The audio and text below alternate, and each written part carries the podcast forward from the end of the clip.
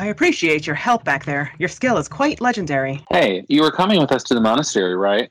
The three of us are students there. We were doing training exercises when the bandits attacked. Yes, we must speak with you if you can spare a moment. The way you held your ground with the bandits is captivating. It shows I still have much to learn. Your skill is why I must ask you to consider becoming my personal tutor. Allow me to introduce myself. I am Edelgard of the Adrestian Empire.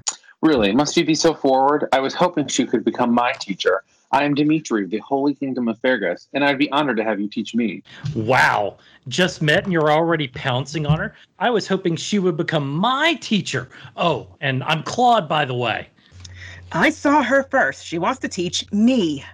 You claim everything for yourself, Edelgard. You're as bad as the Flame Emperor. She wants to teach me. Oh, big surprise. The two royals want to take something from the little guy before he even has a chance. Little guy, my ass. You're a noble too. And you're a bitch. Hey, don't you talk to her like that. Talk to her however. She happens to be the um, second in command for. Hey! Look, I'm not exactly qualified for this teaching thing, but what the heck? We can at least give it a try. Let's talk on the way back to the monastery, and I'll come up with a plan to work with all three of you. My name is Byleth, by the way. All right. Sounds good. Lead the way. Five years later. Edelgard, Dimitri, Claude. When I get my hands on you three, it's going to be detention for 30 years. I hope you like writing sentences because you're all going to be scribbling, I will not start wars until your hands fall off.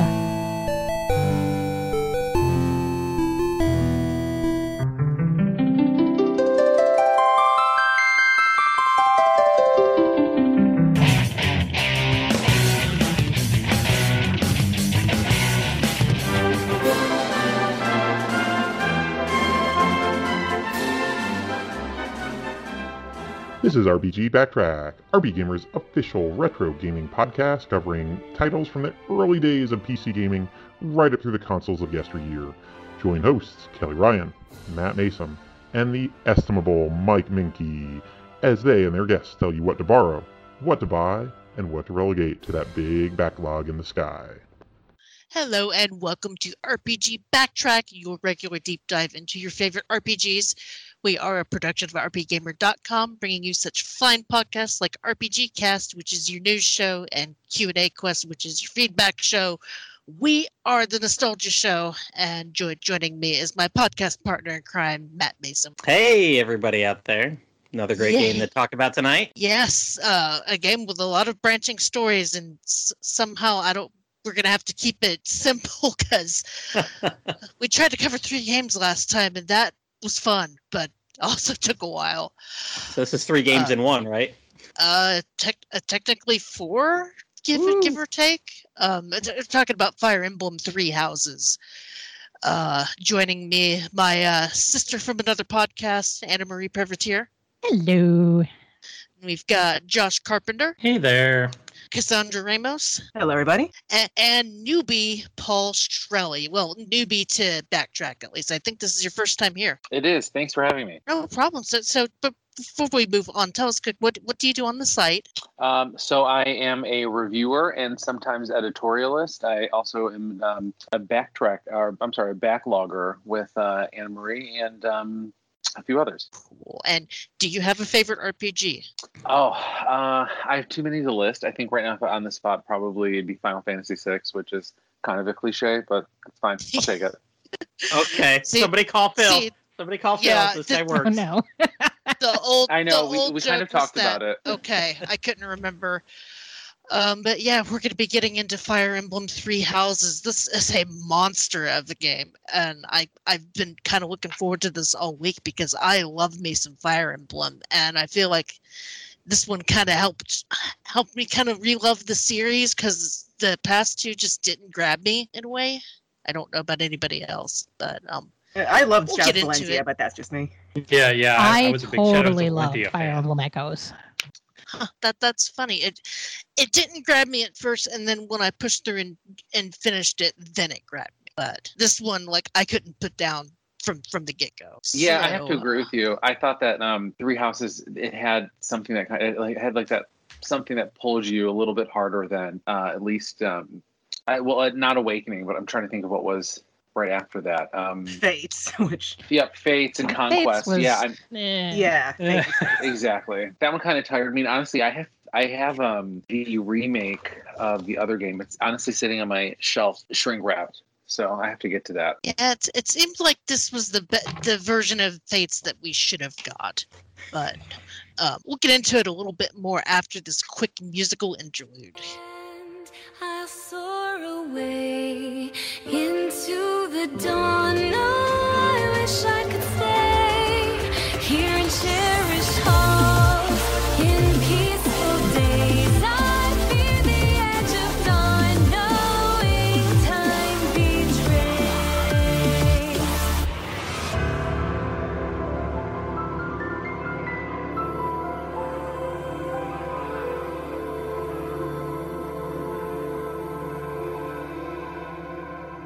And welcome back to RPG Backtrack. We are talking Fire Emblem Three Houses today, a game that came out July 26, 2019. So we're about near two years to the date, give or take a couple of days. It's almost like someone planned it this way. yeah, yes, yes. I wonder who did that. I mean, I was trying to get games around the release dates, but you know, sh- shuffling shows, it doesn't always work out like that. And then, you know, somehow I got to Western RPGs and JRPG July, but we're finishing it with a JRPG, so it's all good. Woot woot. Um, yeah, so this was the first home console release of a Fire Emblem since Radiant Dawn, which I forgot about until I was doing research for the show. Yep, Yep. it was the Wii, man.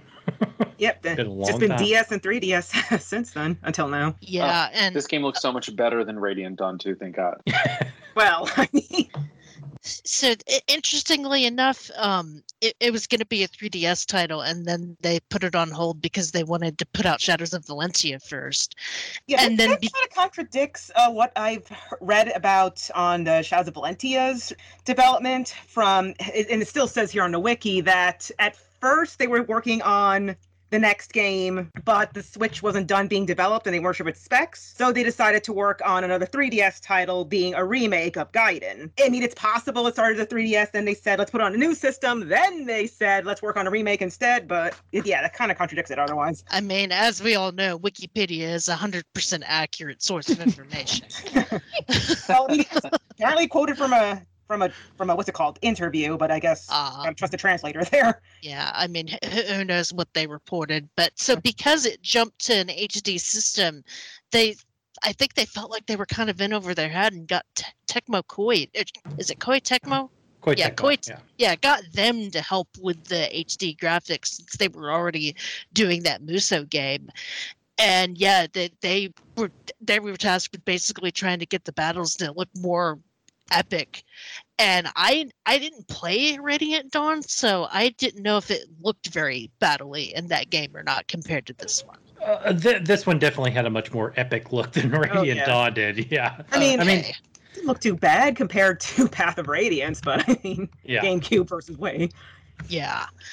Um, I- I I just noticed that in this game, uh, there were you know people fighting in the background whenever you went to your vignette, and I wasn't sure if they could sort of pull that off on a GameCube, but probably not. No, No. still one on one. Yeah, it was one on one with, you know, like it was better looking than it does on the portables, but it's still very, very uh, centered in its roots, let's say. Yep. And and yeah, you can kind of see that Musou influence when you, you look at the battles and the animations and all of that. So I'm I'm glad that they ma- managed to have somewhat of a working relationship. It really worked out. And then they because they kind of you know were too messing with things a little bit they ditched a weapons triangle in this one which i thought was kind of a welcome change especially since they the game i'd played before uh Valentia had done that It, it, if my memory did- is. Good. Yeah, Valen- yeah, Shadows of Valentia didn't have the weapons triangle either, but Gaiden didn't have it, so that you know you Okay. figure that's the reason why. I mean, there was a reason because it's tied need it? into how classes, you know, worked in this game, and there are skills that kind of replicate, you know, the weapons triangle. yeah, as you get leveled up, that's that's what I was about to bring up, Strawberry. Yeah, and the um other other thing is that oh, well, I mean, I know that Pegasus Knights are still weak to archers. I remember that much. Um, not not much else other than that.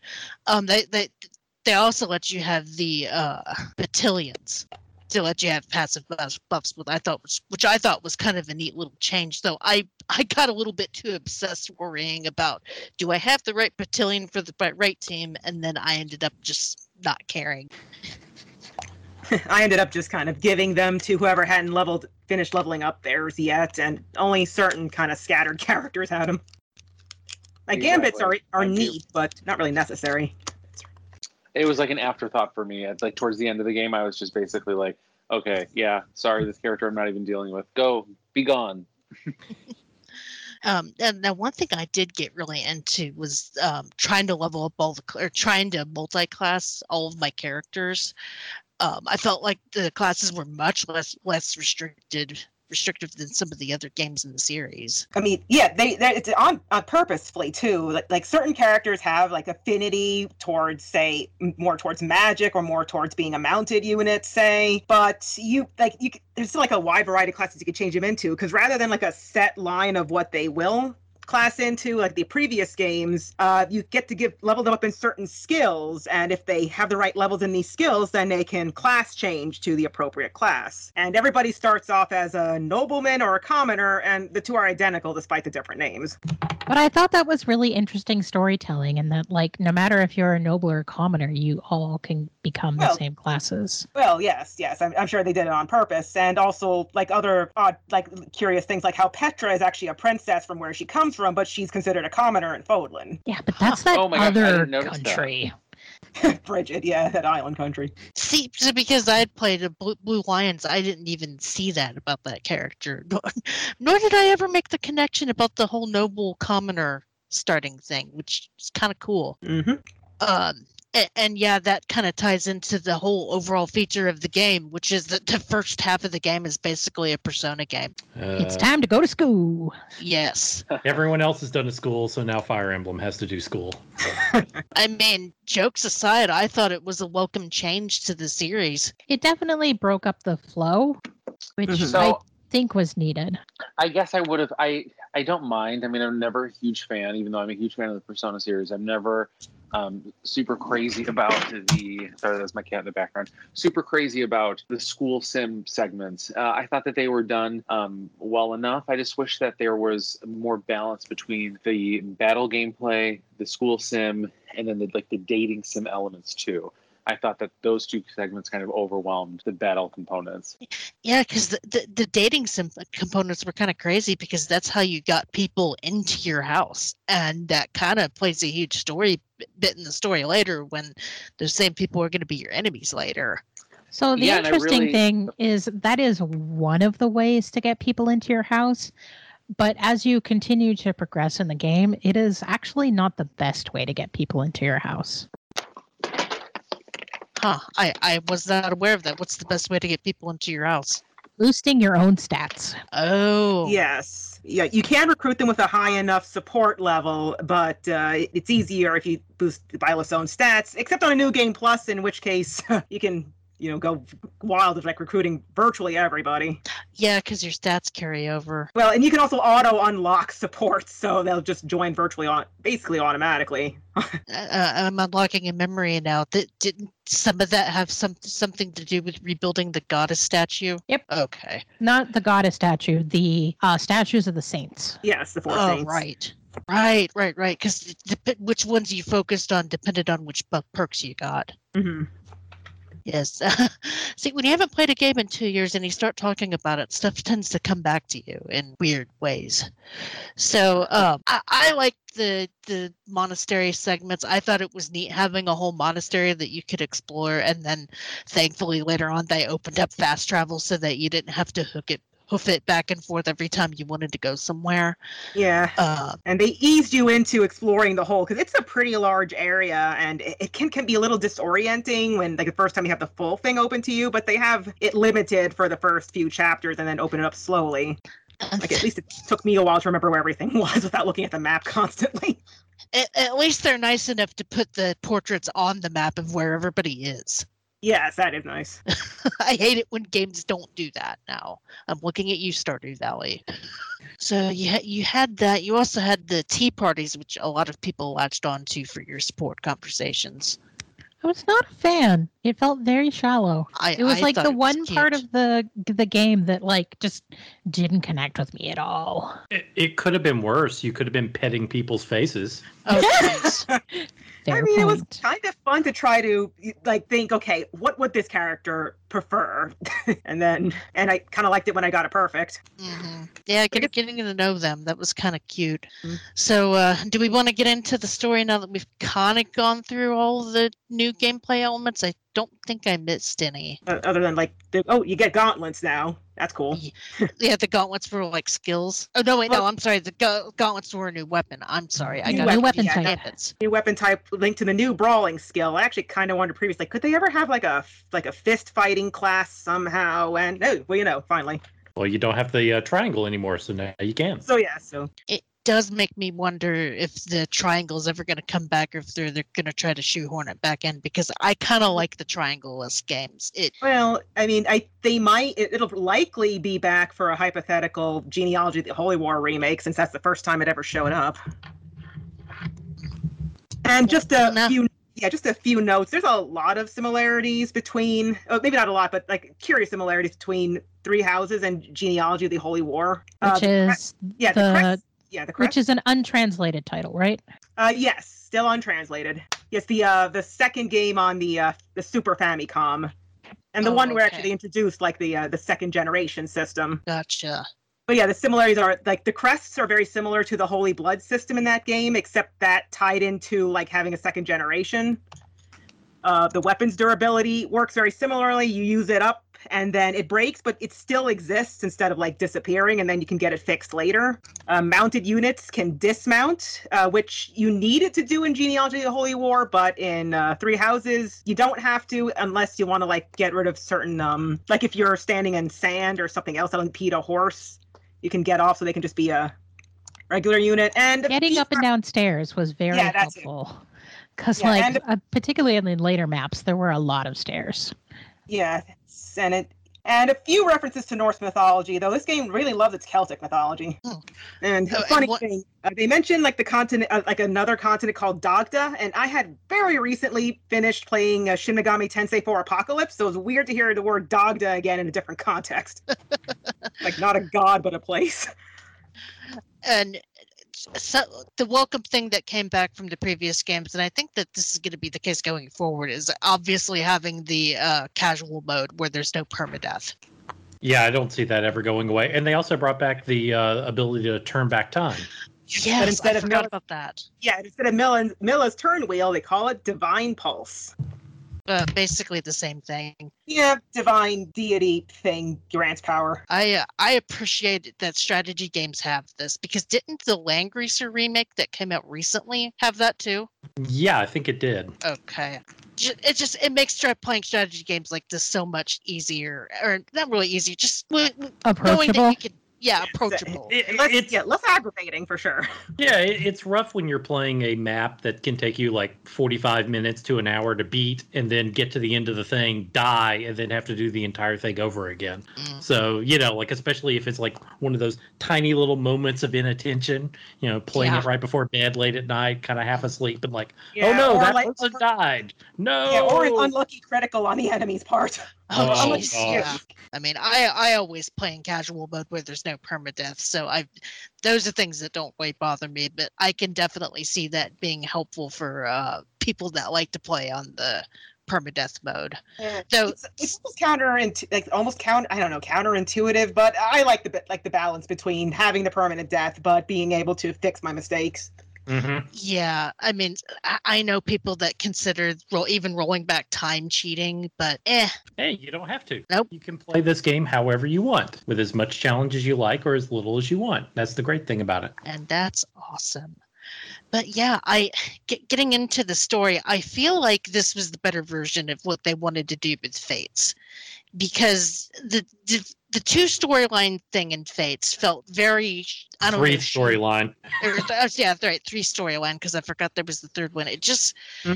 it it didn't it felt almost exactly what it was where they were trying to sell two games. Yeah. or three. Yeah. Yeah, and, And- it was a very weak story too, despite and and the world building was really pitiful. Well, Yeah. well, too much of it was left to that third DLC story that very few people played Yeah, after but- they had gone through the first two games. Mhm. And yeah, like, but but not, not even there. Like, the, like I'm actually really impressed with the world building and Three Houses. Uh, the the fact that they include nations that are not part of the main continent is kind of astonishing for a Fire Emblem, since a lot of them tend to be here's a continent of X. This is where it all takes place in. And if there's anywhere else in the world, it's bar- barely mentioned. Here it's like you have Dagda over the ocean, you have the island of Brigid, you have Almyra out beyond the mountains, some autonomous regions. It's pretty neat. And the, the world of Fates doesn't even have a name. You just get Nohr and uh, and Hoshido and some other places. Like, what is this continent called? Nobody cares, apparently. So yeah, just g- going through the plot. Now I'm gonna go through the plot before the time skip, and then we can all just kind of chime in with the story that we finished or whatever. But but um, so the game starts out where you're Byleth, the main character, and you're with her father, and you're just kind of out one day, and you, you rescue three nobles from a group of bandits, and these nobles are like, "Hey, we're at the Garreg Mach Monastery where we're learning how to become soldiers. You want to come hang with us?" And Byleth is like, "Sure, why not?" And Ger- Geralt kind of warns Byleth not to trust the church's arch- Archbishop Rhea, which uh, sneaky stuff going on later. And they basically ask they ask her to join one of their houses, and they the sorry she is. Uh, Byleth assumes her du- their duties as a teacher. I, I I keep referring to her as her because I played as female Byleth. I apologize. I was going to try to use neutral pronouns for them. Um, and the the three nobles were named Cla- Claude, Edelgard, and Dimitri. and they And each have a house and they're all Yeah. from different places. Yep. Yes, and they're all like uh, they're they're all i i heirs to their respective nations as well. So I, I find it funny that in the previous game they wanted your choice to be so hard that you had to choose what game you wanted to play, and this one it starts it off right off the bat with your choice. Just there you go. We literally just met. Pick something. I like that though. I mean, at least they cut to the chase, and they know that you're going to come back and play the different route, so you don't have to do all that preamble. You know what I mean? No, I mean I'm not complaining. I I appreciated that very much. Um, it's it's always a pet peeve of mine when a game doesn't get to the point right away. Oh yeah. I mean, what do we call it, Anna? Time to slime. yes. Time to slime. How quickly do you get into the first battle in a game? Yeah, well, this one pretty much starts you off with it. So, um, I think that we people usually call the first part of the game the school phase because this is when you're doing the persona part. Um, Yeah, officially it's the White Clouds. Um, I guess Oh, storyline. right. Right. But I mean, And- it's persona all the way down to giving you a calendar and having everything broken up into months and having like your major quest and then having little things to do every single day. Very heavy into the persona, you know, dating sim sort of elements. Which, an interesting note: if you bought the collector's edition, it came with a desk calendar that was pretty much the calendar in this game, right down to having the everybody's birthdays. Mm-hmm. Yeah, I had a Robbie Uh, Daymond sign mine. Hubert's voice actor.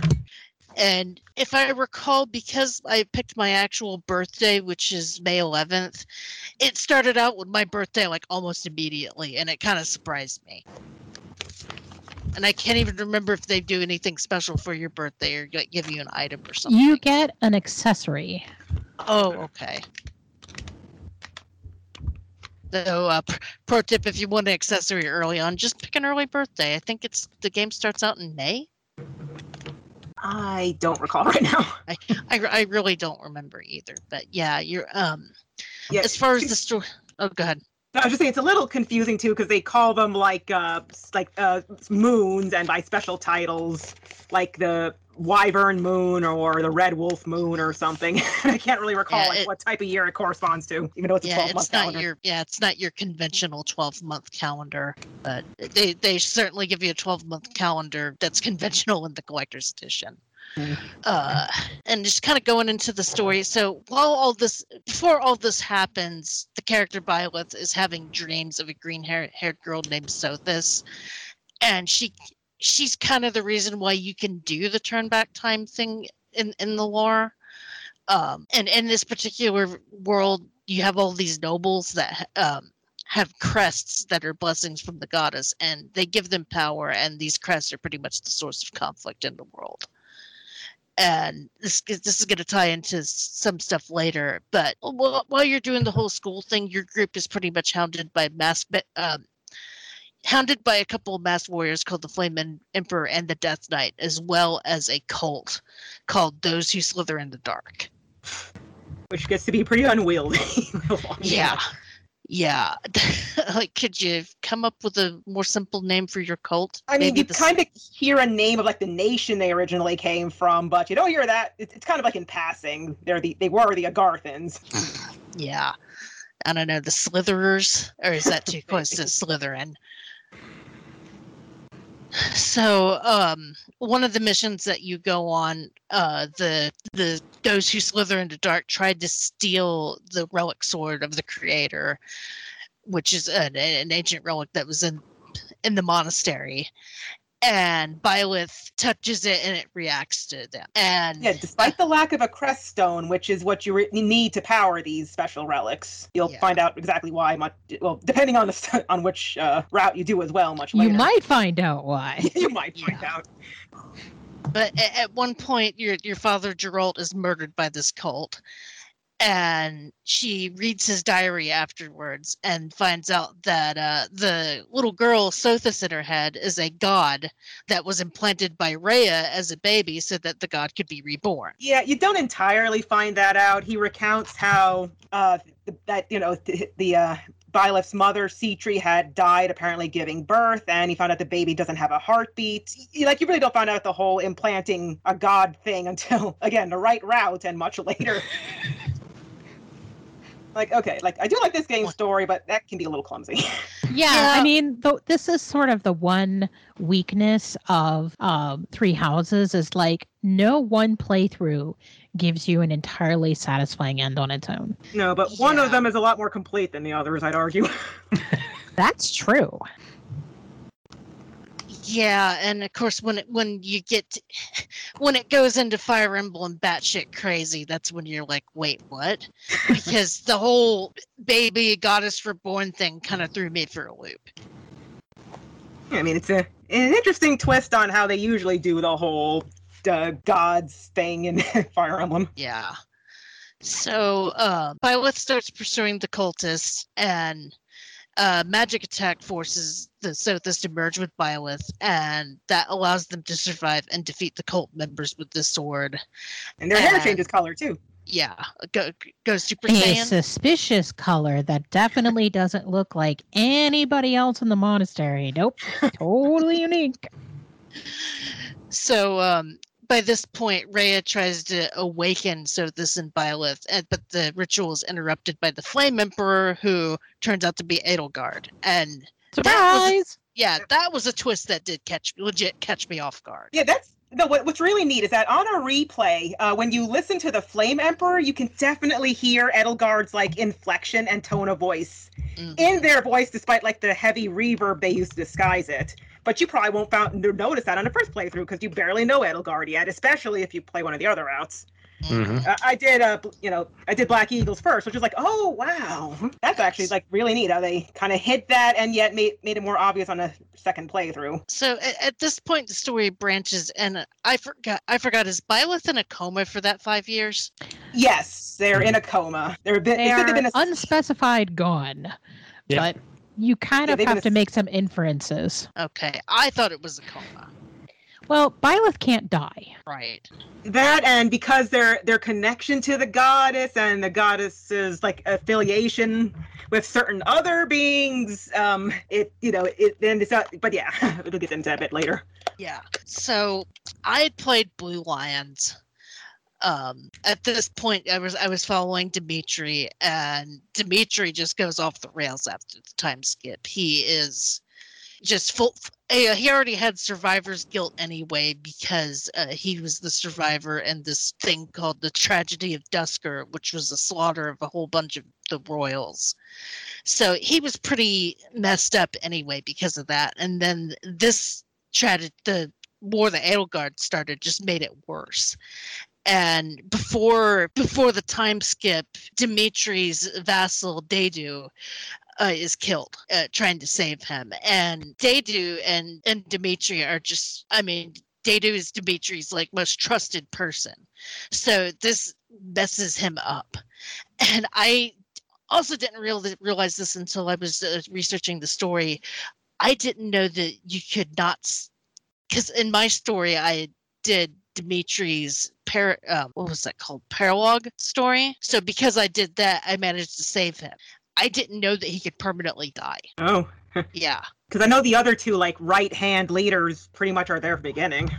yeah. So um, after in my story, at least after Dimitri comes back, um, he kind of. Or uh, rather, Dedue. I'm gonna get these names confused. I apologize in advance. When Dedue comes back, it kind of sates Dimitri's want for revenge, he kind of realizes that he has a reason to live because, you know, the game heavily implies that Dimitri is suicidal because of all everything that happened. And that's when he decides to go um, confront Edelgard to make peace, but Edelgard refuses, so Dimitri ends up killing her, and then unites the kingdoms and becomes king, with Byleth becoming the archbishop of the church. And that's kind of a very, very shortened version of the Blue Lion story. The sort of He was so interesting thing to me is like Blue Lions was the last story that I played. So like Byleth becoming the leader of the church feels really weird to me now that I know all of the things that I do about the inner workings of the church. Yeah, so um, obviously, I I don't think I got the story about Byleth and her birth.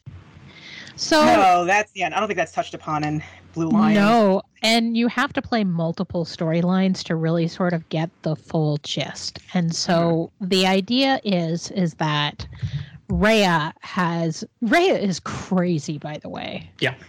She is like Completely. completely cuckoo go woody what. Yeah. And so, like, she has decided that her mother needs to be resurrected. And so she has been attempting to implant her mother's crest inside of babies, Inside And of it's- people. I, I, inside of people. yes, I, under, I I think she somehow created their bodies. They they never explain exactly how. Yeah. Yeah, So it's not it's like it's a little loosey goosey on the Yeah. Details, but eventually she gets it in her head that she is going to put the crest inside of an unborn baby. Well, what happened Well- there? I, they kind of explain that a little better in um the DLC. From what I understand, so the the last like um vessel she intended was Sitri, Byleth's mother. But And- the that didn't work. It got passed to Yeah, the but- baby. But she got past the baby because she the baby was born without a heartbeat. Well, the reason that the baby doesn't have a heartbeat is because she has the crest wrapped around her heart. Well, Well- uh, no, Sitri still had the crest within her, act keeping her alive, and Sitri begged Rhea to give the baby Yeah. the crest stone to keep the baby alive. Rhea didn't realize that would actually be the closest to getting her mother back, but it just so happened to do it. Well, there And was then- also the part where, uh, like, apparently Rhea had saved Jeralt at some point by like using her blood to save Jeralt's life earlier. So there was that thing where like Rhea, you know, like uh, Byleth basically had the blood of Rhea in her, as well as you know the, this whole thing with the crest um, in her. So that that that somehow played a role in how Yeah, Byleth was actually able. To have, yeah, the actual the consciousness of the goddess Sothis within her or him, Mhm. them. It's convoluted. And And yes. correct me correct me if I'm wrong, but all this experimentation with ba- with babies and crests is exactly why Edelgard starts the war because this stuff traumatized her. Yeah, It's- so Indirectly related with the those who slither in the dark, but yeah. so Yeah, you yeah. basically have two groups that are saying doing the same horrifying thing at the same time. Okay. So, um, the church is attempting to resurrect the goddess by implanting crests inside of people. And those who slither in the darkness are attempting to give people who have crests a second crest to give them absolute power. Yes, as well as giving them the, uh, the then lost uh, crest of crest of flames, which was the crest of the goddess Sothis. has. And so like the the problem with attempting to give someone a crest, let alone a second crest, is it is habitually fatal. And even if you do successfully give someone a crest who wouldn't have had one naturally, whether that's a first crest or a second crest, is it dramatically shortens their lifespan. Mm-hmm. Right. And there's two people that those who slither in the darkness have experimented on and successfully implanted second crests in. One's Lysithea, and the other one is Edelgard. Mhm. And Yeah, it she gets screwed up the- both of them. Yeah, and sh- and Edelgard gets the crest of flames too. Like Yeah. Scythia was just kind of like a first step, and Edelgard they even call it like she's like their perfected version. Although whether she has a shortened life or not, I don't know if they ever touch on that. Yeah, they don't ever Um, say. I think Edelgard I- had like a, a ten or eleven siblings, and all of them ended up dead or insane. Yeah, because they from the were all used during the experiments, and she Yeah. was yeah. Yeah, and like so it She is witnessed- pretty heavily implied that Edelgard will have a shortened lifespan because like one of the things that Lysithea talks about is like when you successfully get this crest, your hair turns white Right. very Right. shortly afterwards or during or very shortly afterwards. And once your hair is turned white, you only have a certain amount of years left to live. And Edelgard has white hair. Yeah, I think her hair was originally blonde. Yeah, but it wasn't white. Mm-hmm. So I'm, I'm starting to feel like Edelgard, just from what you guys are saying, had the more interesting story. Well, and I I don't know if it's the most interesting story, but it is the most complete one because Edelgard has two different routes. Right. So like as you go through the Black Eagles route, you can choose to um, join Edelgard on her campaign to become Empress of the continent, or you can separate from her and go down the church route. Yeah. Mm-hmm. Yeah, And, she's like, the each of the those story, have- essentially too. Yeah, and like each of those have really important pieces of the puzzle in them. But it's interesting that like joining Edelgard ends up being the better ending for Byleth. Hmm. In fact, arguably the best ending for Byleth is joining in Edelgard's campaign because at the end of that route, um, Byleth is freed from the crest and her heart starts to beat again. Well, her heart starts to beat for the first time. Yeah. Yeah, I need to go back and play Edelgard's route, and then Claude's route. uh, I don't even know what goes on in his route. Uh, So His was kind of Claude's completely my route is really interesting, and I feel like a lot of people play it down, but it is the only route that really explores those who slither in the darkness. Yeah, as well as the children of the goddess, since those are barely touched upon the other. Uh, they're mentioned, I think, but you don't really know what they are, who they are. Yeah, and so it turns out that like all of the people whose crests everybody's been inheriting were like the 13 original people that hung out with the goddess. They were, yeah, to explain that. So the goddess, I guess I'll just go into like the that lore. So the goddess descended to Fodlan from outer space. Like she's from far away, but they never quite explain what she is. Then she took on a human form and then created her children from her blood. And these were the children of the goddess, also called the Nabateans. And they're humanoids that can transform into dragons, very similar to Manaketes in previous games. And from there, she and her children helped to uh, like teach the, the humans living in Fodlan, like, you know, magic and technology and to make themselves, you know, better. But eventually one group, the Agarthans, first warred among each other and then turned on the goddess so they could take her power and started a very long war against the goddess and Nabateans. They were finally defeated and then uh, but they escaped underground and Sothis took a, a very long time apparently to heal the planet from the damage done during the war. And it was after that that she went to sleep. Uh, sometime after that, the Agarthans became those who slither in the dark, and they convinced a uh, a bandit. I assume this is not his original name, but he's called Nemesis, and not exactly subtle. No, no, I, I remember writing that Subtle down. Like, like really? hammer. Nemesis? Really? This is Yeah. This is our bad guy. Okay. Yeah. So, Sure. so he he breaks into the holy tomb, takes Sothis's still like comatose or maybe partially dead body, and they like they turn it into the sword of the creator. It's actually made from her bones, and yeah, so all of the legendary weapons that you collect are actually pieces of Sothis. Well, see, uh, Sothis or the uh, her other children, the other Nabateans, or essentially they're dragons or dragon parts, and they also Mm, Sothis bits. yeah, and as well as her using her blood to bestow the crest of flames onto Nemesis.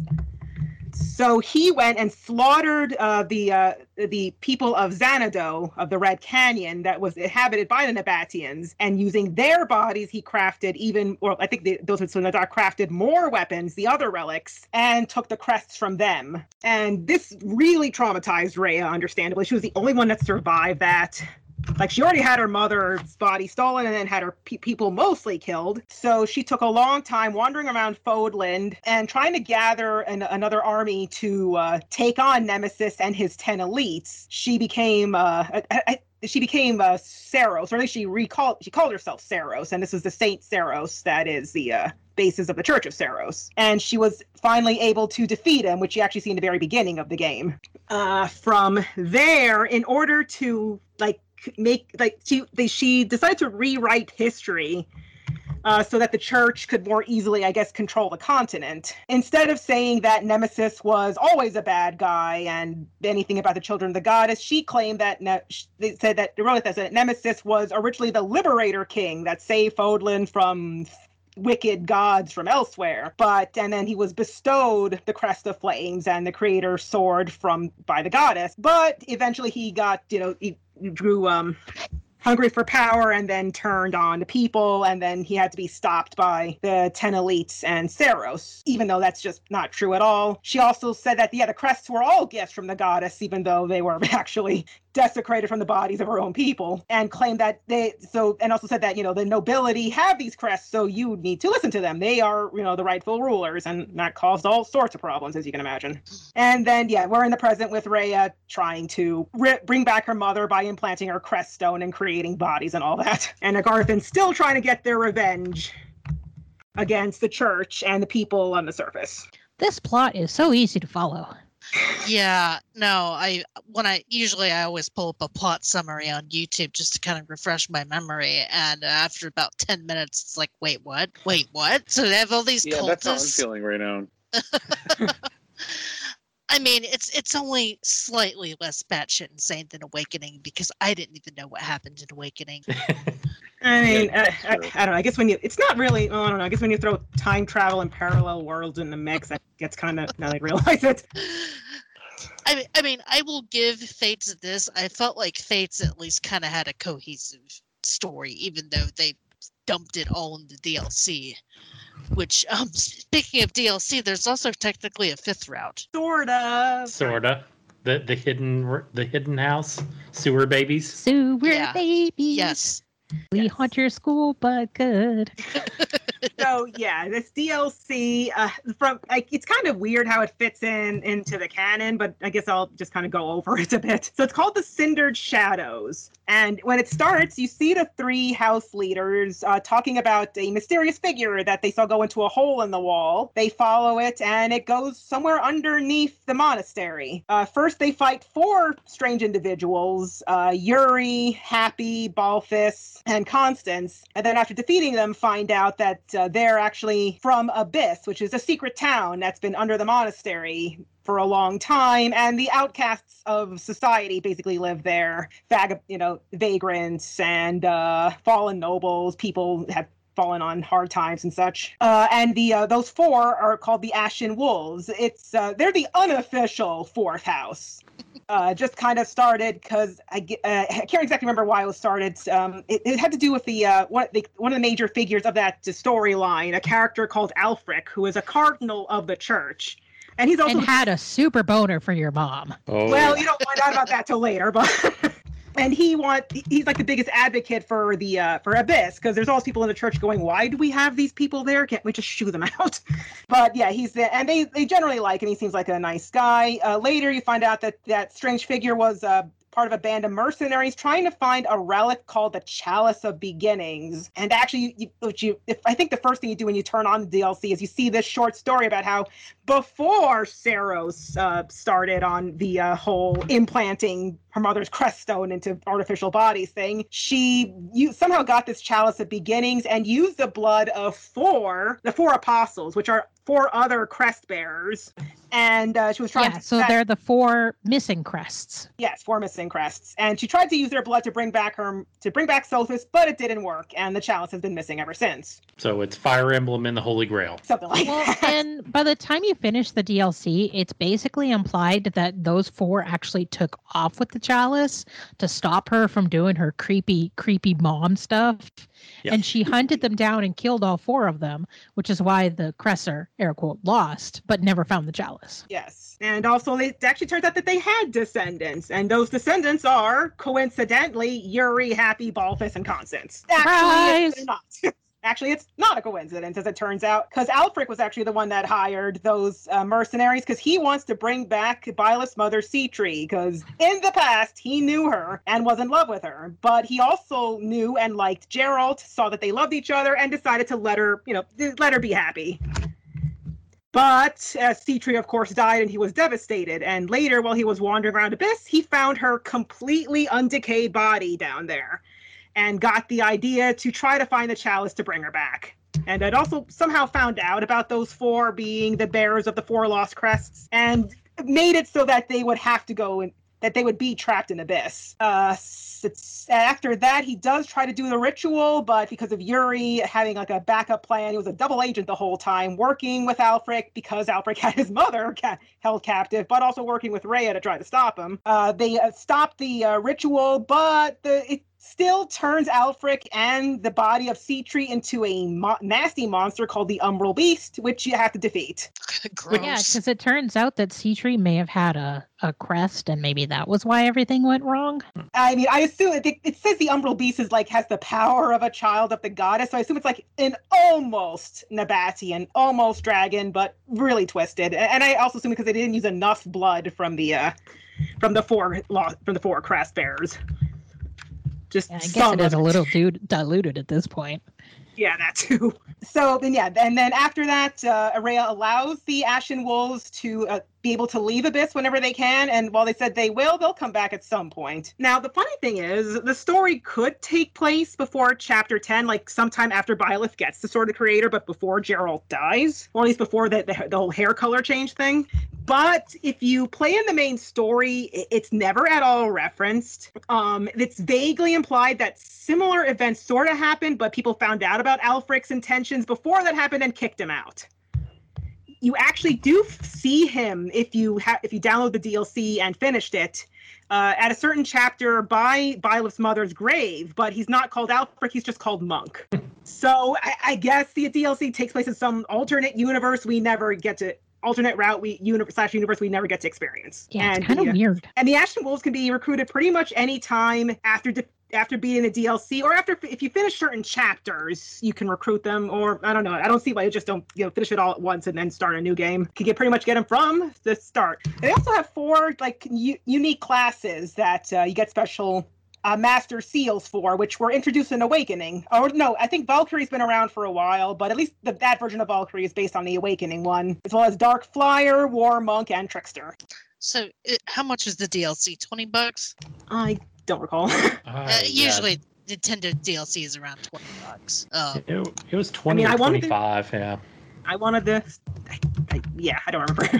I just know I wanted it and I bought it and played through it.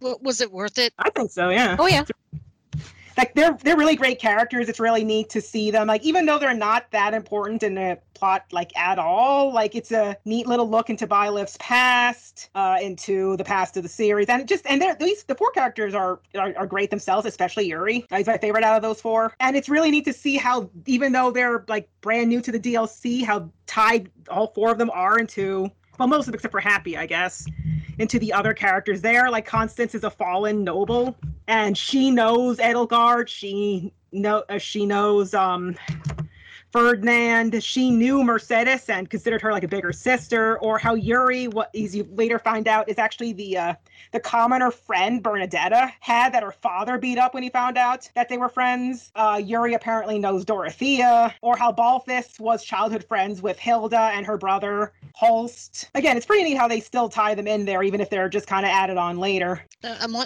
I'm looking at the DLC right now. It's 25 bucks and it was a full expansion pass with all sorts of stuff like costumes and quests. And at the top of the page is the Cinder Shadows DLC.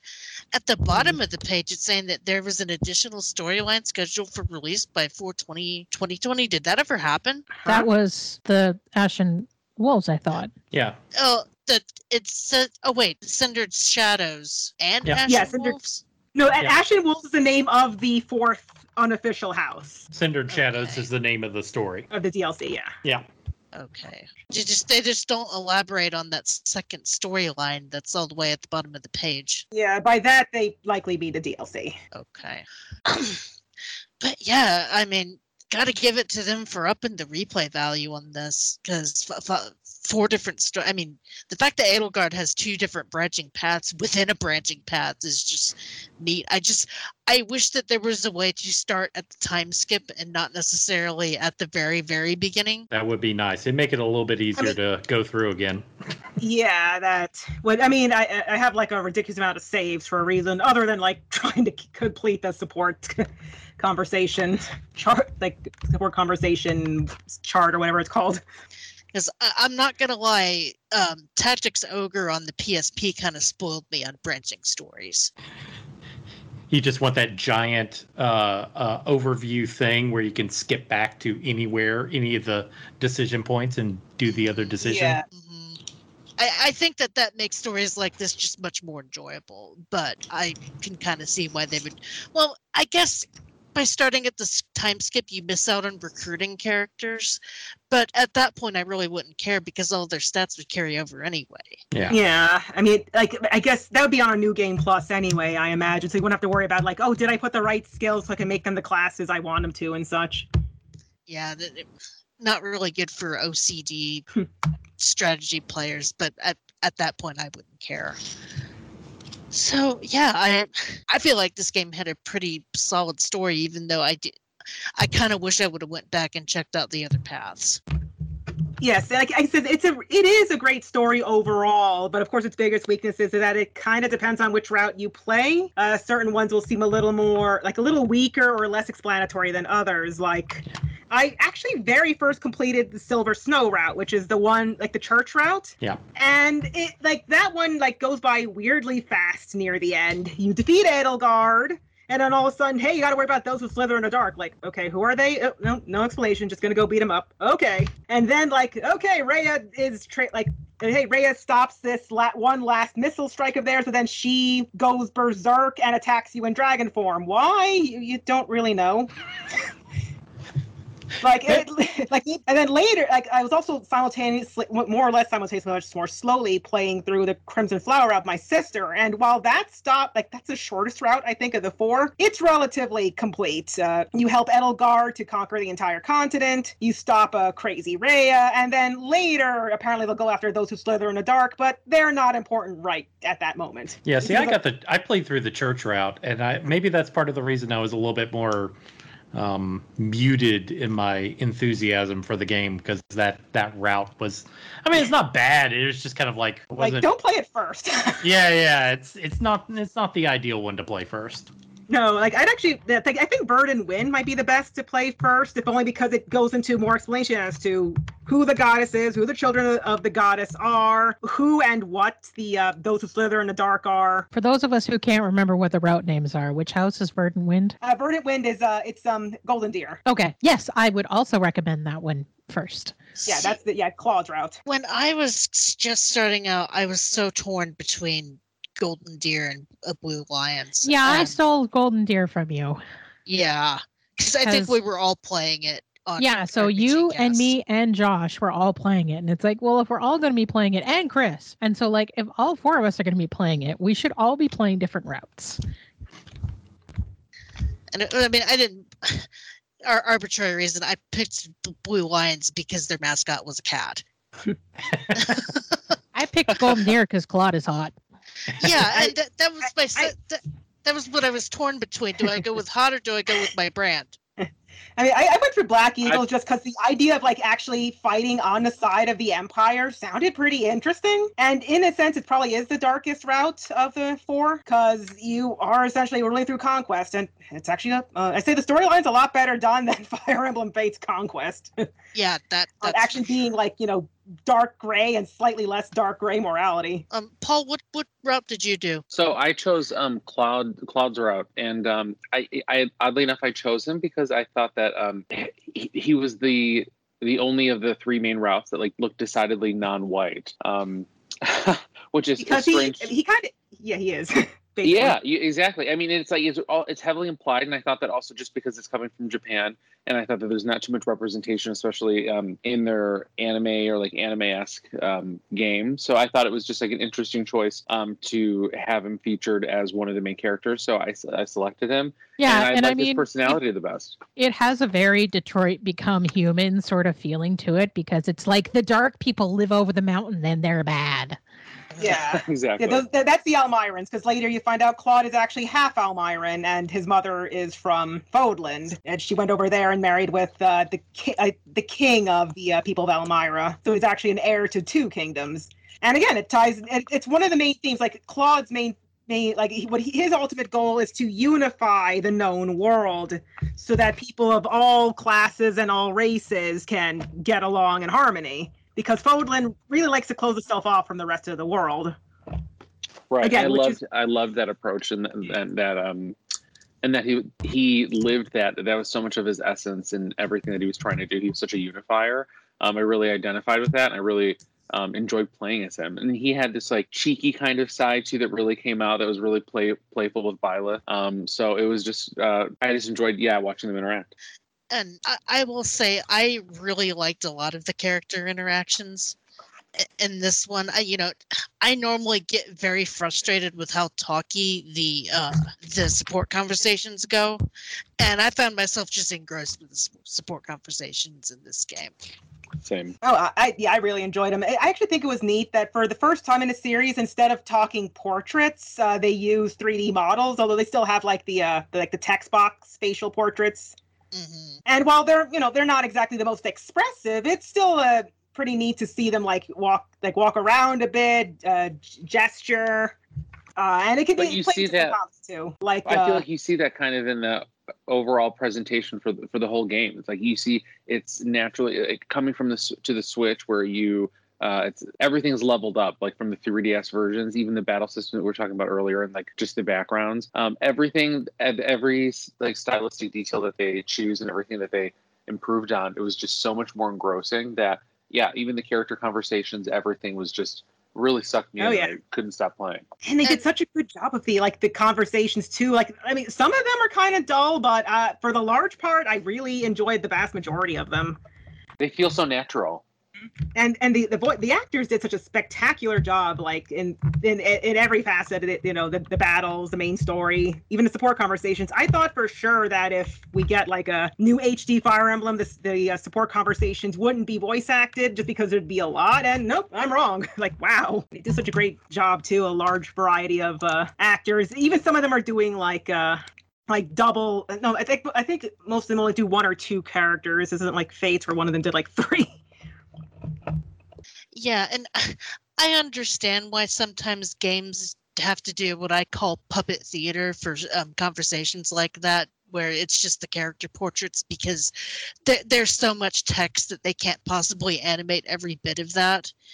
But I, I appreciate it when games kind of step away from that and actually animate the characters moving. Mm-hmm. Like yeah, again, they're not that deaf, but they can be fun. Like uh, with Bernadetta and Hubert in their first one, Bernadetta's so freaked out by Hubert, she just kind of goes comatose, and he goes, "How did you faint standing up?" And boy, the internet just came together for Bernadetta. Everybody loved that character. Oh yeah, and her what- Erica and what's sad is that she- I mean, I didn't do everybody's support, but what's sad is that she had one of the more tragic support stories. Which is really interesting because there was actually a stealth edit to her supports because in like the first week or two when the game was out, if you talk to Bernadette and, and like increased her friendship, she talks about like this horrifying abuse that her father gives her. And then at some point it just kind of got like vagued out. Did it? I I wonder if I, I I, didn't- didn't because I, I do remember like how this is that how he he tied her to the chair to try to Yeah, get her- that's completely gone Oh, now. Is it? Oh, Huh. I had no idea. I, I, remember got that. yeah, I got that too. Yeah. They edited that out I have after to the check that fact. now. No, to check that. That's awful. I mean, it wa- it was grimdark, but it made her character interesting because that it was And- why she would never come out of her room. Yeah, you'd understand why she was like this uh, severe shrinking violet. I, I didn't know that they edited that. That's kind of lame that they did did that. Hmm. oh, oh well. Like I, I, I mean, from what I like, didn't they? I thought the only thing they like took out was changing male Byleth's voice because his previous actor. Uh, Got milkshake abused duck. Oh Well, yeah. So the interesting thing is, is it actually changed it to be a little bit closer to the Japanese version. Um, so like it used to say to train me to be a good submissive wife, he'd do things like tie me to a chair and leave me there all day, challenging me to stay quiet. And it just kind of got changed to like all he did was to he tied me to a chair, and like that was the end of it. which almost seems kind of worse without any context. I think it's bad either way. Yeah. And I and I thought that the Byleth voice actor got changed because he broke an NDA and the milkshake ducking was after the fact. Well, it sounded like they were getting ready to replace him anyways, and then the milkshake ducking moved it up in a hurry. Okay, I see. Okay, Gotcha. Um, Um, what is Look the milkshake milkshake ducking? ducking. Um, It's when so we find it's out an internet meme where like past. Yeah, it, it, it's it's an internet meme where it's like, look at this adorable milk sh- uh, dr- duck. It's drinking a milkshake. Fifteen minutes later, we regret to inform you that the duck is r- a racist. Oh yeah, okay. I'm looking. The at it idea now. is, as Yeah, someone having 15 minutes of fame, people go through their background and discover that they are not necessarily a good person, or that they have so done some problematic things in the past. Mm-hmm. And oh boy, that dude was pretty problematic. But What was the actor's name? oh, I cannot remember for the life of Yeah, me. well, Zach Aguilar, who's re- who replaced him, and is his current official male actor. Oh, but and he's he's so much better in my opinion. I, I don't even think I got a chance to hear the original one. I, I I did. didn't either. Um, he, he was excited because he thought that he was going to be in Smash, and then because he broke NDA, that was like one of the nails in the coffin. I and then remember that, Kelly. all that pretty much confirmed was that we was getting Byleth and Smash. Which, just as a side complaint, I'm annoyed that we didn't get female Byleth's amiibo. We only got male. No, I mean we still don't have female Robins amiibo, so Yeah, that that's true. It's just they did it for Corrin. eh. I, I just I found a Cor or Byleth to be a more interesting main character. I mean, they're silent protagonist, and uh, I don't know. I just like their background and lore is very interesting, but as a character, eh, they're silent. I still like Robin a bit. I mean, I, I guess I kind of like them more than Corrin, but in general, my my opinion on Fates is kind of low compared to most of the series. true. Well, it, it sounds like we've got everything about the gameplay wrapped up. What do you say we uh, take a quick musical interlude and then get into the roundtable where we talk about our favorite things? Okay. Okay. Well, going on break. We'll be right back.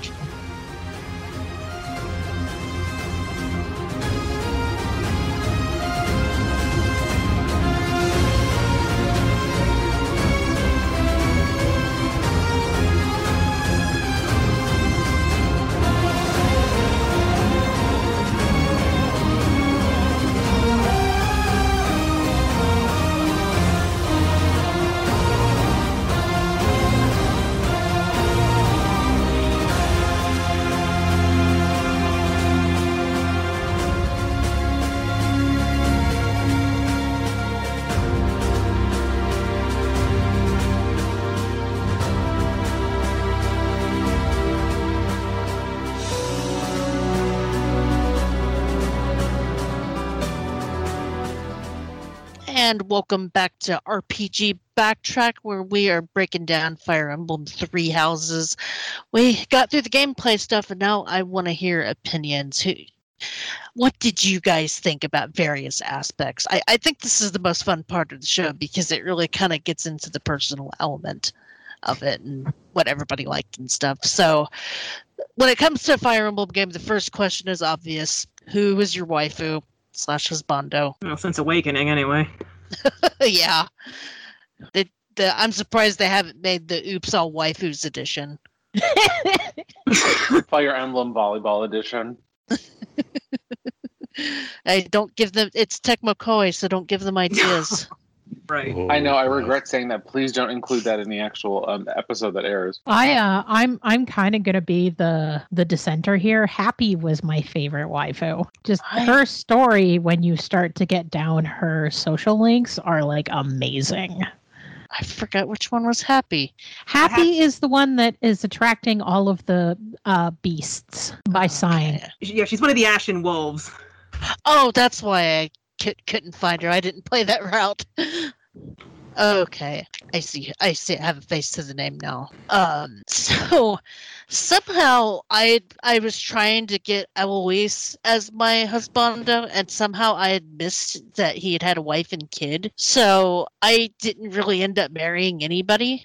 Um, because at at that point, then I tried to date Seteth, and they uh. He wouldn't He acquiesce friend zoned you. Yeah, so I I should have just went for Felix from the start because I liked I liked him. He was very cute. Oh man, I don't like Felix at all. He's a jerk. I mean, Like I get that he an has a reason for being a jerk, but he's still a dick. I don't know if he's husband material, but he's he's kind of interesting. It's kind of fun to have you know his supports with more with different characters. I ended up Oh, marrying and- him to uh, Bernadette in the, the first playthrough, actually. And well, I aren't they also engaged? forgot. Uh, what do you mean the actors? Because they are. No, no, no. Bernadetta is canonically engaged to somebody in Oh, the yeah, in the storyline. yes, yes, Ferdinand actually. Berd- oh, ugh. I mean, that's kind of a cute set of supports too, actually. And d- doing the story summary made me remember at one point I was trying to go through for Dedue, but then he died, and that kind of shot that in the foot. So I I just need to play through the game and just pick somebody and stick with them. I, I, you know what? I, sh- I should pick Claude. So I did Claude when I was Golden Deer, and then um, for my uh, for my Edelgard for my Black Eagles route, where I sided against Edelgard, and for the church, I married Dorothea for my lovely lesbian couple. I, I Everyone also that did I that know route. that's a lesbian. Dorothea. Yeah, same Yeah. here. Dated, Same here. I, dated I married her Dorothea. First. Yes. Is she? I mean, she's a great character. I, she, I mean, if I had to pick an absolute favorite, it'd probably be Dorothea. I, I, I would have to choose between either Dorothea or Bernie, just because I thought Bernie was adorable. Oh, she is. Dorothea was mine as well. And then if uh, Claude was my other one. Yes, and then for the uh, so that that's was Dorothy was for Black was Silver Snow, uh, the the church route. For the uh, Edelgard route, while I ended up at. Uh, marrying Edelgard, and I did like that. I was able to unlock S supports with some other characters. Somehow, one of them was Sothis, and I don't know how I managed to do that. And that's just weird. I mean, no, she's not a favorite, and I don't understand how that. I guess talk about loving yourself, I guess. And for the uh, recent um, Verdant Wind, it was with Yuri as a male Byleth. And I think it's actually pretty sweet when he's not being kind of a schemer. So I think was was that everybody that said their waifus? Mhm. Okay, so um, kind of kind of a double question here. If you played more than one route, which one did you like the best? Okay, I mean, I already said it before. So I cur- currently, and I I- currently it is the Verdant Wind route, the uh, the Golden Deer route. And while I do like the Crimson Flower route a lot because it's a very interesting look as to actually fighting, quote unquote, on the the, the bad route, the darker route. Uh, Verdant Wind goes way more into like the, the lore and better, it more fleshes out what's going on in the full story. So because of that, I enjoyed it more than the other two routes I played. Yeah, I feel like the Golden Deer route for me is my favorite because it's really the only route that addresses that sort of background story of those who slither in the darkness. Because, like, you hear about them on every single route and you get nothing uh, in Mhm. terms of like any reveals on any route except for Golden Deer. And like knowing those who slither in the dark is kind of really important for some of those other routes Yeah. because some of the stories don't make sense without that context. Uh, yeah, not to mention knowing like what they did to kind of like put things in the se- in the background and to uh, keep Fodlan um like basically at odds with each other. Uh, they're, they're you know they're essentially a you know like a conspiracy theory group come to life or come to video game life, I suppose. Keep Fodlan pure again. Oh yeah, and Jeez. also did we did we go into the fact that they have like this advanced magi technology and have, a, have freaking missiles that get fired a few times in the story? Like I I don't was, think we did. my jaw dropped. Like, okay, is that an ICBM? What the heck? Yeah. Well, it's a is- magical ICBM. Yeah, Well, it's no a question. magic We will take no questions about this technology at this time. Well, it's really weird playing the other routes because they just completely come out of nowhere. You just suddenly that is that a missile? Is Yeah. that really a missile? Yes. A Is it magic I was about to say, is it a magic missile? sort of. They also have like robots under their control too, like actual robots, or they look like it, not golems. Like- because Fire Emblem. I mean, Why not? I mean, like this is God. This is definitely the first time Fire Emblem ever did like advanced technology, even if it's like advanced magic technology. Hey, br- bring it on! I'm I could do with more uh war golems and robots and stuff in games like this. Yeah, this is giving me the, a crazy idea for like a a um Tokyo Mirage Session sequel that ends in like Tokyo getting bombed by an ICBM, like in the Shin Megami Tensei games. Oh, Jeez. So, um, because I only played the one route. Did, did any did anybody else only play one route? I only played one route. I only played the church route.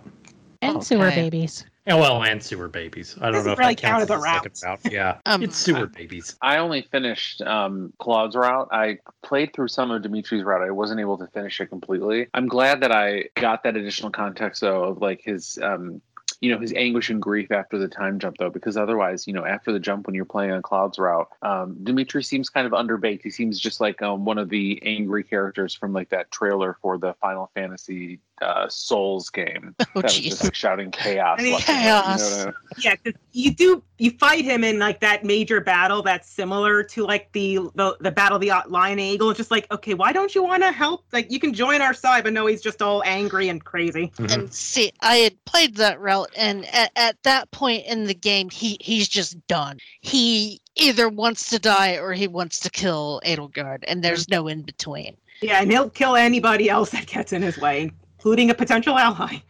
and just seeing and this is what i liked about his route by the way just seeing the complete despair was so heartbreaking and then seeing him snap out of it uh, in my version at least where Dedue came back was just such a relief. And then you know he eventually forgives Edelgard uh, but she doesn't forgive him back. And they, they she or he ends up having to kill her. And I, I I just thought it was an interesting story Well, though and I love that because, like, the whole point of forgiveness is it has to be given, but it doesn't Mhm. have to be accepted. Mhm. And like, I feel like we sort of fall into that trope where it, particularly in video games, where like, if someone apologizes, the other person automatically accepts it. And so I actually really liked that sort of bucking of the trend. Mhm.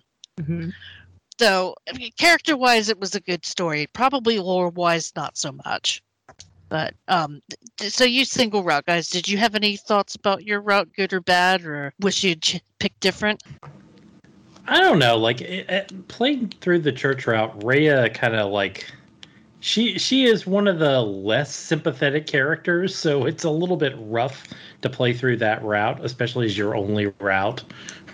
Yeah, Yeah. what's interesting is that at least on the Verdant Wind, you kind of find out a little more about Rhea's background, probably more than the church route. So she's made, and she seems somewhat regretful of what she's done all that time.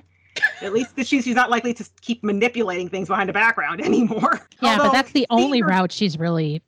Yeah, I mean, and it's kind of satisfying to defeat her in like the Crimson Flower route too, after she goes completely crazy at uh, her perceived betrayal by Byleth and Edelgard. so i'm i'm wondering if there's a definite play order here if, if there's one that you should probably do first and then obviously Um, second So I would say, in terms of like discovering the optimal, uh, like unveiling of the story, I would say Golden Deer, Black Eagles Church, Blue Lions, Black Eagles, uh, Edelgard. I'd probably switch the placement of uh, Edelgard, like you know, the uh, Crimson Flower Edelgard's route and the church route, just because of how abruptly that the church route seems to end.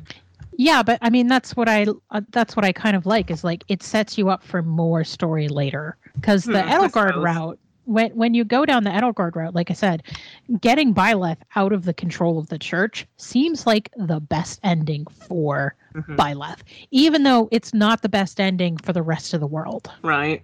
and I, I will admit this is this is one thing I love about games like this is talking to other people about what routes they took and how it affected them or in the case of Anna talking about asking her well of all of them you know which one did you like the best and I, I love this kind of camaraderie when it comes to games It- it's why it's what I liked about Undertale being able to go up to my husband and and ask him what he did in his game it's just it, to me it's neat and I I think they did a much better job with this than they did in Fates Well, it, it was interesting while we were playing it at the time. Like all three of us were playing the different routes, and we were able to kind of like swap notes on exactly what was going on. Mm. So that was a lot. That was a really fun experience playing it. The, the only sucky thing is is that you're kind of worried about spoilers too if somebody's going to play another one because but I, you know you find out something and you immediately want to hit discord or like oh did you get to this And like trying to say, have you hit the time skip without saying, have you hit the time skip?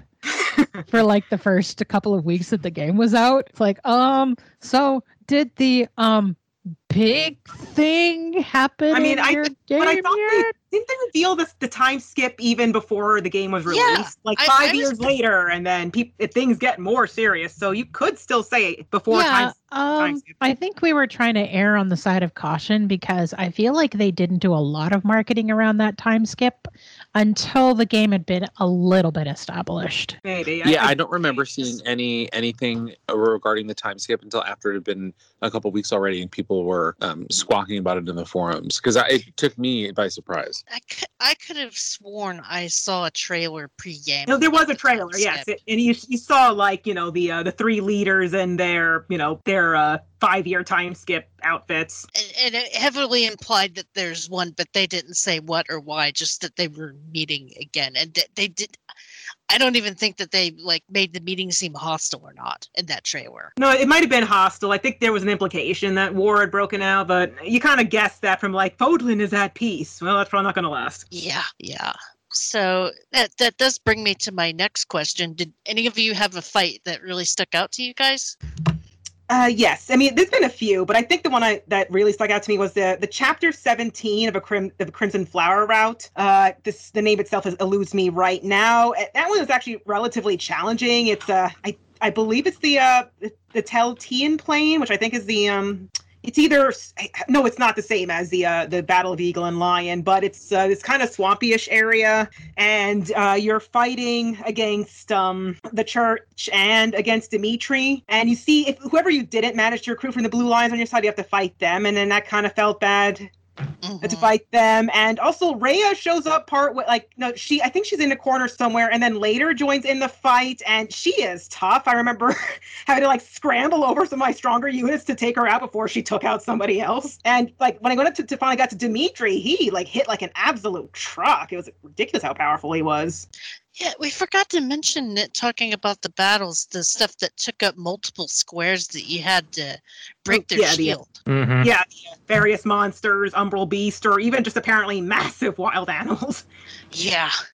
They had that, and then you would have to like take down like a shield, and then you could actually do lots of damage to them, right? mhm. Yes. Yeah, like it, it was almost more like they had multiple HP bars. hmm And then after you broke one, you had to go through another one. And that was a good excuse to use things like gambits and uh, the um the special what were the, spe- the special attacks? I can't remember what they're called. Right, combat arts. That's what they are.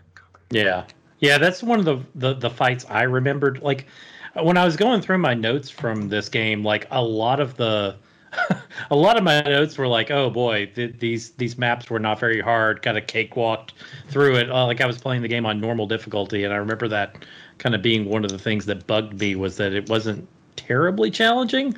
But yeah, I do still remember that that final fight in the DLC with the Umbral Beast. Oh, that where- was yeah. Yeah, that one that one was fun and kind of epic, and you had the uh, well, oh crap, the uh, the the main bad guy from the DLC route, like visions of him were popping up, and you had to fight them, and it was like Yes. that was a good And- that was a good And battle. you had to be sh- to try to do enough damage because he could re like he could uh, restore a bit restore his HP a bit per turn, and it was a challenge trying to get it down enough that it wouldn't restore both, like re- wouldn't restore all of it. And Mhm. since the DLC is shorter, you had much more limited resources compared to the main game, and fewer characters too. See, I, I think the fight that kind of stuck out me to me the most was where after the time skip you went to the same spot where you had the mock battle at the very beginning of the game only this time it's serious and you you- you kind of sitting there you know re- realizing that you're gonna have to kill your friends and I don't think I managed to get Dorothy or Petra on my side by the time the time skip happened. So,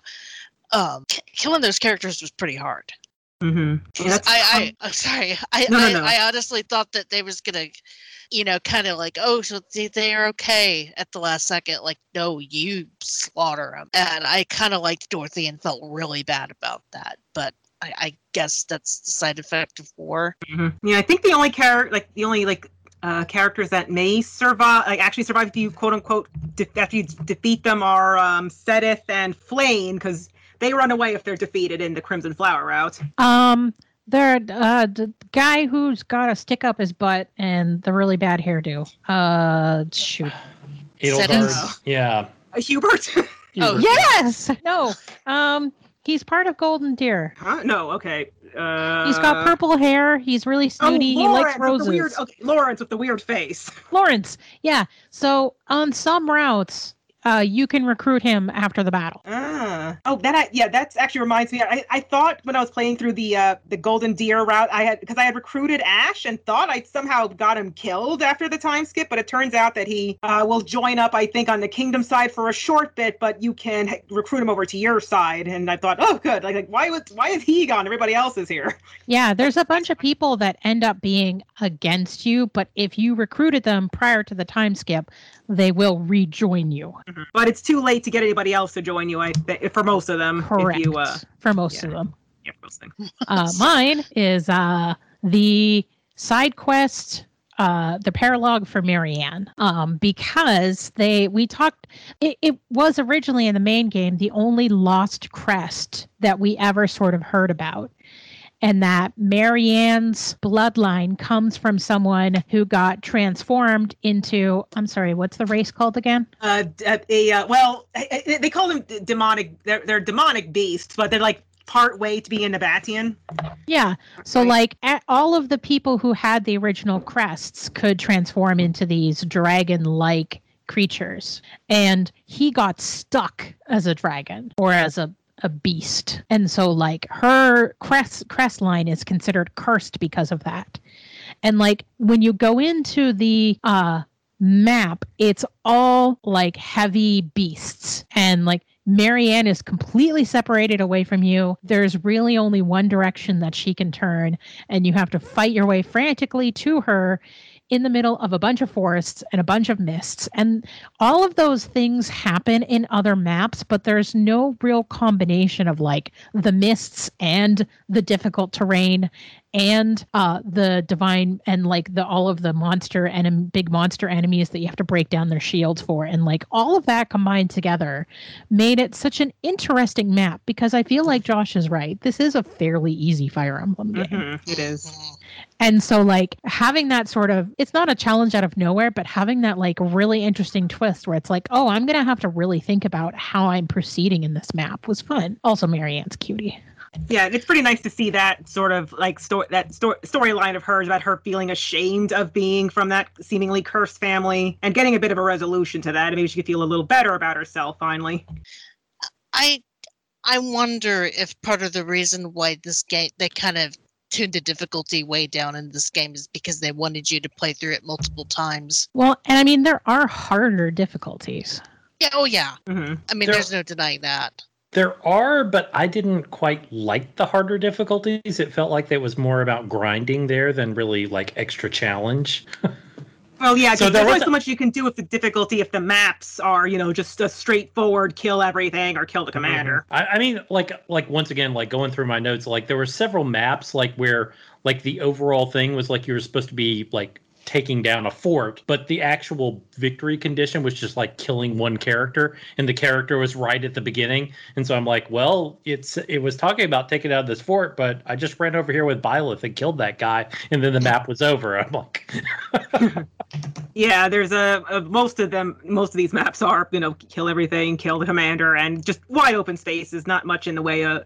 I mean, there's little bits here and there. You have to worry about terrain a little, what kind of units you have over them, but nothing too complicated, save for some paralogs and the DLC. mhm. It's why any map that had a giant one of the beasts that you had to kill that came up, I, I appreciated because at least it gave you something that you had to kind of think about, like how am I going to get this thing's shield down, and just it, Mhm. tr- like trying to pelt it with arrows and it's doing zero damage. Like okay, I guess I need to think re- rethink this. Uh, um, moving on. Uh, usually the final question that I have. Um, do you have any m- memories about what you were doing like at the time you were playing this game um, Can, can, can I start it off with bad memories so hopefully everyone else can end it on good ones? okay wait i, I oh no, I know I it's actually- coming. Yeah i sort of think i know what this is too Uh oh, you guys remember? Uh, Like, w- was I the only one that was hit with the Koei Tecmo jank playing this game? oh I think I didn't. i think so. so, Oh, okay. So, like, it was very buggy for me playing the. Like, I, I experienced a lot of crashes playing this game, including one time where it completely corrupted the game file, and I had to like wipe the uh, game file completely off my Switch and re-download the game to get it working again. Thankfully, my save files were okay, and I didn't lose any progress. But that was like a scare. I've never seen that before on a console game where somehow a crash actually corrupted the actual game file on the system. It was like a whole new level of jank. and you've always had bad luck with tecmo games Uh, I have on Switch, man. Like I, I've sworn them off. Was it Nelke that was giving you that kind of issues Uh, it was the other uh, Atelier game, the uh, the the sequel. Lulua. Lulua. That one it corrupted my save file and I lost like I don't know like 10 15 hours of progress. man who who did you piss off at koei I don't know. were, were you making fun of Musou apparently, apparently. That'll do it. I mean, I had a slightly better time. Um, I bought the game a weekend before I had to go stay at mom's or stay at my mom's because this was when my sister was still going through her chemo treatments and so, somebody pretty much had to be around for to take her to, to the emergency room if she had any issues and my mom had to go out of town that weekend so I brought my dock to my parents' house, and my sister pretty much did nothing but sleep all weekend because she just was not feeling great. So I kind of had their house to myself. So I plugged in my Switch dock to the TV and played Fire Emblem, and was like, "This this is very weird playing this game on the TV at my old house." But it's kind of also where I fell in love with the game because I, I just I hit that sweet spot in the school phase of the game where I was, you know, doing classes and wanting to teach my students and tr- trying to get their classes up and or trying to get their stats up and um, trying to get Byleth stats up so that she could recruit more people. And I just I've I had a blast. Um, thank God for the Switch, man. Being able to take take a game you love with you. I think that was the weekend that I taught you how to break the um, professor levels with fishing. Oh yeah, that's right. Because I did a lot of fishing. Yeah, because what was it about the fishing that caused the professor levels to break? Um, Uh, so you could combine together fishing events with um, the meter that would preview what kind of fish that you were getting. And like the the bigger and more rare the fish were, the more professor points that you got. And so yeah, if you were able to just time your fishing with uh like one of those events where you could catch rare fish, you could shoot up in professor levels really fast. And I forgot what were the professor levels for? Um they increased the amount of interactions you could do every week. Oh, okay. Yeah, you could also have more adjuncts in battle, which are wait, they, that are, which are kind of similar to pair up in Awakening and Fates, though to a much lesser extent. Okay. Pretty useful for like getting more support points on battle. Yeah. Yeah. God, talk about unlocking a memory. I forgot how much I fished in that.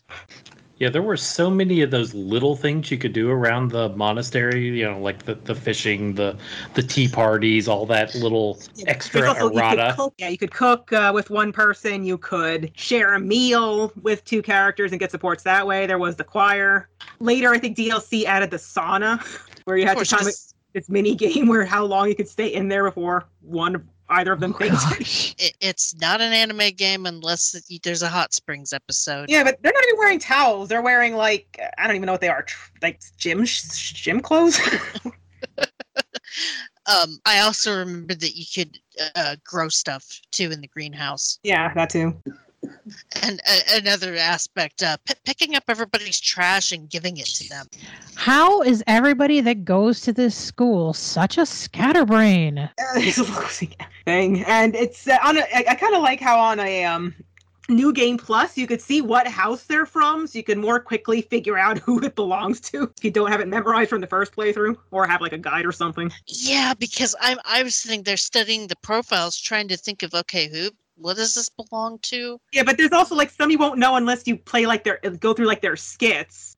like, Yeah, well, how am I supposed to know that without going through their skits? Their skits, Yeah. their conversations. eventually I just started looking stuff up, but I I tried to figure it out on my own. Um, Cassandra, did you say your memories? Uh, no. So uh, they had this two sort of concurrent memories because for the Black Eagles route, I did one playthrough by myself. That was the Silver Snow, the church route, and one playthrough with my sister because we used to play games a lot. And once in a while we try to, though of course it depends on our schedules. If she's, if we have enough time to even play a game together. And over like over a little over a year, managed to play through the Black Eagles Crimson Flower route that way. Uh, so for the silver around the Silver Snow route near the end, uh, I had uh, my gall like my gallbladder. I had to have it stones for a while, and finally I just had to have the thing removed. Uh, so I finished the game in the hospital after the surgery, so that will forever be a very weird memory. Also, like, like the previous week, I'd gone to a convention, so that's an even weirder. Like, yay, convention! Oop, there goes my gallbladder, and okay, I finished this game. I mine is actually pretty similar to that because Yeah. last year I was recovering from the surgery to repair my uh, arm nerve, and I was playing uh, Blue Lions while I was really high. I I wasn't. I, I was, you know, conscious, just kind of waiting and just recovering. But still, it's just weird. I'm in the hospital. I finished. it's like what?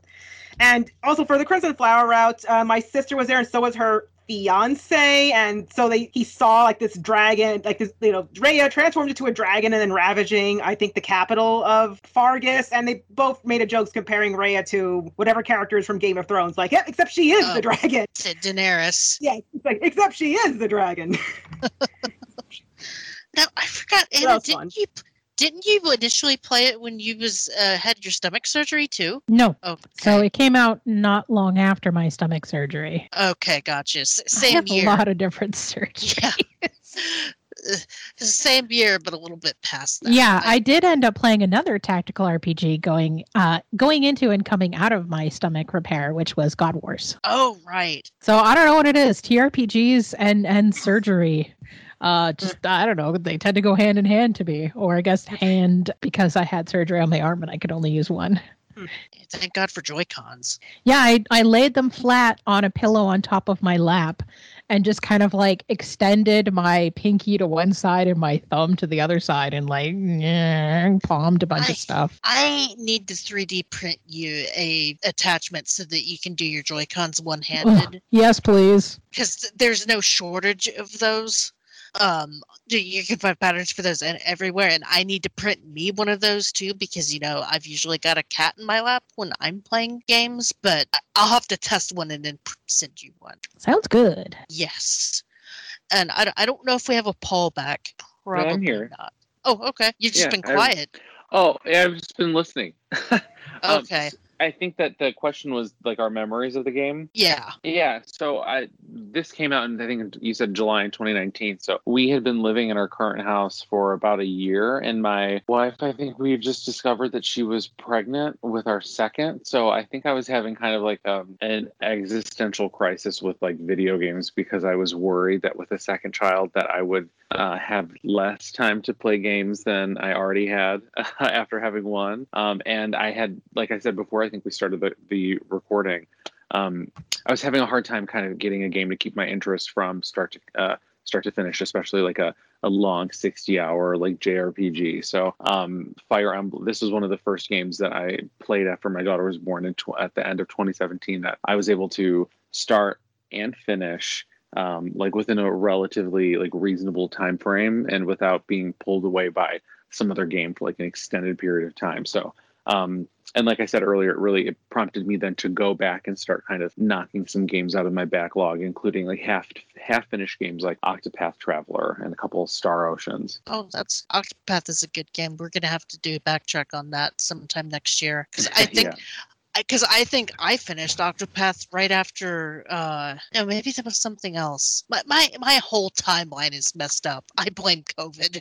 yeah i know exactly and i think that that's one of the things about the switch that i've really enjoyed is that um you know we talk about how like great it is for portability and like for handheld play um i do I, yeah i love it for that but i mean i i'm such a, uh, a docked mode player um and like especially when we go on trips it's no it's so easy for me if i'm already taking my switch It's like it's no big deal for me to pack the dock you know to bring with me Mhm. too in the event that so many times my wife and I will be on a trip. We were just up north, um, and uh, I, I brought the Switch with me. And like she'd go to sleep, and I'd just like uh, hook it up, and I was playing. Uh, I'm playing Cris Tales right now. Mhm. Oh, I can't wait to try that one. Yeah, I'm reviewing it right now for the site. Oh, cool. Uh, do, do you have that switch switchback that is specially made for holding everything? Um, so I have I just bought a. I bought a Switch case. Um, it's I'm holding it right now. It like it holds about seven or eight games, and it's got it's like Mario themed. It's not like one of those.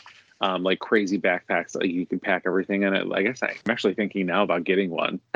now that you Yeah, it. uh, um, both me and my husband have a, a one of those messenger bags for each of our switches, Yeah. and being able to just throw the whole system in there, like dock and all, is just amazing. Especially since with the dock, you know, usually my parents have an HDMI cable handy anyway, and I keep a cell phone charger in the bag because it uses the same charger as my uh, smartphone. Mhm. So throwing it into my bag to stay at my parents for a couple of days or just go on a trip is nice. Yeah, especially um I, I think this game in particular is just really beautiful and especially like you know even after um Byleth's color change, the hair color changes. Um, you know, I just remember looking just staring at the character on like my on my big TV at my house and just being like this game is so beautiful. And I, I always thought that fire emblem had like a really um, stylish aesthetic but i never really would um, like threaten to call the games beautiful. But it was this one that i thought that, that nintendo obviously you know with the, the influence of other developers they really just stepped up um, the presentation uh, to its best uh, i guess implementation thus far and uh, especially even the soundtrack oh my gosh the music is just incredible especially some of the motifs that you find Oh um, yes. through some of the themes. As I, this is probably my favorite collection of Fire Emblem music in the entire history. Uh, I'm gonna have to like compare this better with Shadows of Valentia because they're both just so good. This series music has been really good since Awakening. It really has. Mhm. Uh, my favorite thing about the presentation personally is just how cool the characters look when they're doing their attacks. Yeah. Um, especially, especially the backflipping horses, which seemed like it was a carryover from the Warriors game. Absolutely. I personally, I love um, the magic attacks. Just um, there's something um, I just loved watching them. Uh, you, you know, uh, I just loved watching the magic spells, especially like watching the implementation of them um, graphically compared to Awakening. Just seeing how everything has just been a process of becoming gradually better um, as the series progresses and becomes more popular. Uh, It's just a joy to watch. And I, I think you had stepped out. Did you have any particular fights that you were a fan of? So I, I answered that already. It was the first fight after um after you after the time jump when you realize that you're killing former classmates. Um, you know, it sounds it sounds great when you're it sounds it's like oh great what a feature. I think you tweeted that you're playing a game right now um where you have to like you're sacrificing one of the children Oh, basically. like, Oh, yeah. Oh, Fuga. yeah Fuga. so you hear about that and you're like oh great okay gameplay mechanic all right. But then when you play through like the first half of this game and you're getting to know these classmates and you're starting to figure out what their like quirks are and their backstories and then you come back and it's like okay you never really consider the fact that these people are going to be your adversary and then you're actually fighting them and then killing them. You know it's like it's just it's um it's like one of those things of like the the spoils of war that um, you're not really considering in, even in a game that has permadeath. Uh, t- to be fair, the thing with Fuga is that Chris, um, his husband, is horrified about that aspect of that game. So I've been playing up that aspect just to annoy him. I, I'm not actually looking forward to stuffing children in cannons. I've just been saying that. I don't know. I think you are. Well, to, to be clear, just the dog characters. The cats will be fine. Seem to be more dogs than cats in. in I, I know. Kelly, what console did you pick it up for? Fuga, Yeah. um, Switch. Are you It's on um, everything. Are you having any performance issues on it? Not yet, but I've only scratched the surface. Okay. Um, I'm big I- on getting Switch games, but I feel like so many times there there's always performance issues. Like on um, I think Ys Eight. Oh, I felt like it was just there was so laggy. um, Well, and that definitely sort of ties back into Three Houses because um, before they put out some of the performance patches a few months in, this game kind of went chug a lug. Yeah. Um, I- I'm not gonna lie. The PS5 is starting to spoil me with the lack of load times because now Switch load times are starting to become noticeable. Oh And yeah. yeah, I did. I mean, I didn't have any problems with crashing with this game, but yeah, some some of the fights were a little chuggy. The uh, the load times in this game were quite long for a sw- even Yeah, for a Switch game. Yeah, that's true. Now I think about it early on, I think it was a bit more laggy. Like now I don't notice it as much playing through through it more recently. Oh boy, a Switch, I love you, but you need a faster processor, man. Oh yeah. I'm I'm I'm playing Cris Tales right now, and um, I wish I had. I wish I was playing the PS5 version because it's like there is a definite loading. Uh, there's a, a delay for a loading sequence before every single random encounter. I can't believe it. I mean, not to get too off tangent, but what, one the game that made me realize that the Switch Switch has a load time problem was um, Age of Calamity, the, the Zelda Musou game, because there were some levels I was finishing faster than they could load. I, I was doom scrolling between levels. Oh, that Hmm. Last year. That's oh wait, no, that was this year. You played that. Never mind. Well, I I think that we we're getting off track, which usually tells me that um, we've said all we wanted to say about Fire Emblem.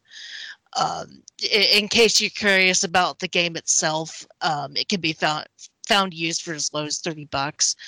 I saw that a bunch of places like Amazon and Best Buy had it on sale for 40, I want to say recently. Um, Nintendo games have, have been been kind of having a weird sale lately and it's been off and on so you can check it out otherwise you know you're gonna you're gonna be paying nintendo tax um, the collector's edition unfortunately runs about $200 now but you're not really missing i don't think the collector's edition of this one it was important to get is the one for fates because you know that had the best version of the game yeah, that's true. I mean, yeah, they're- they're kind of nice. It's kind of nice looking.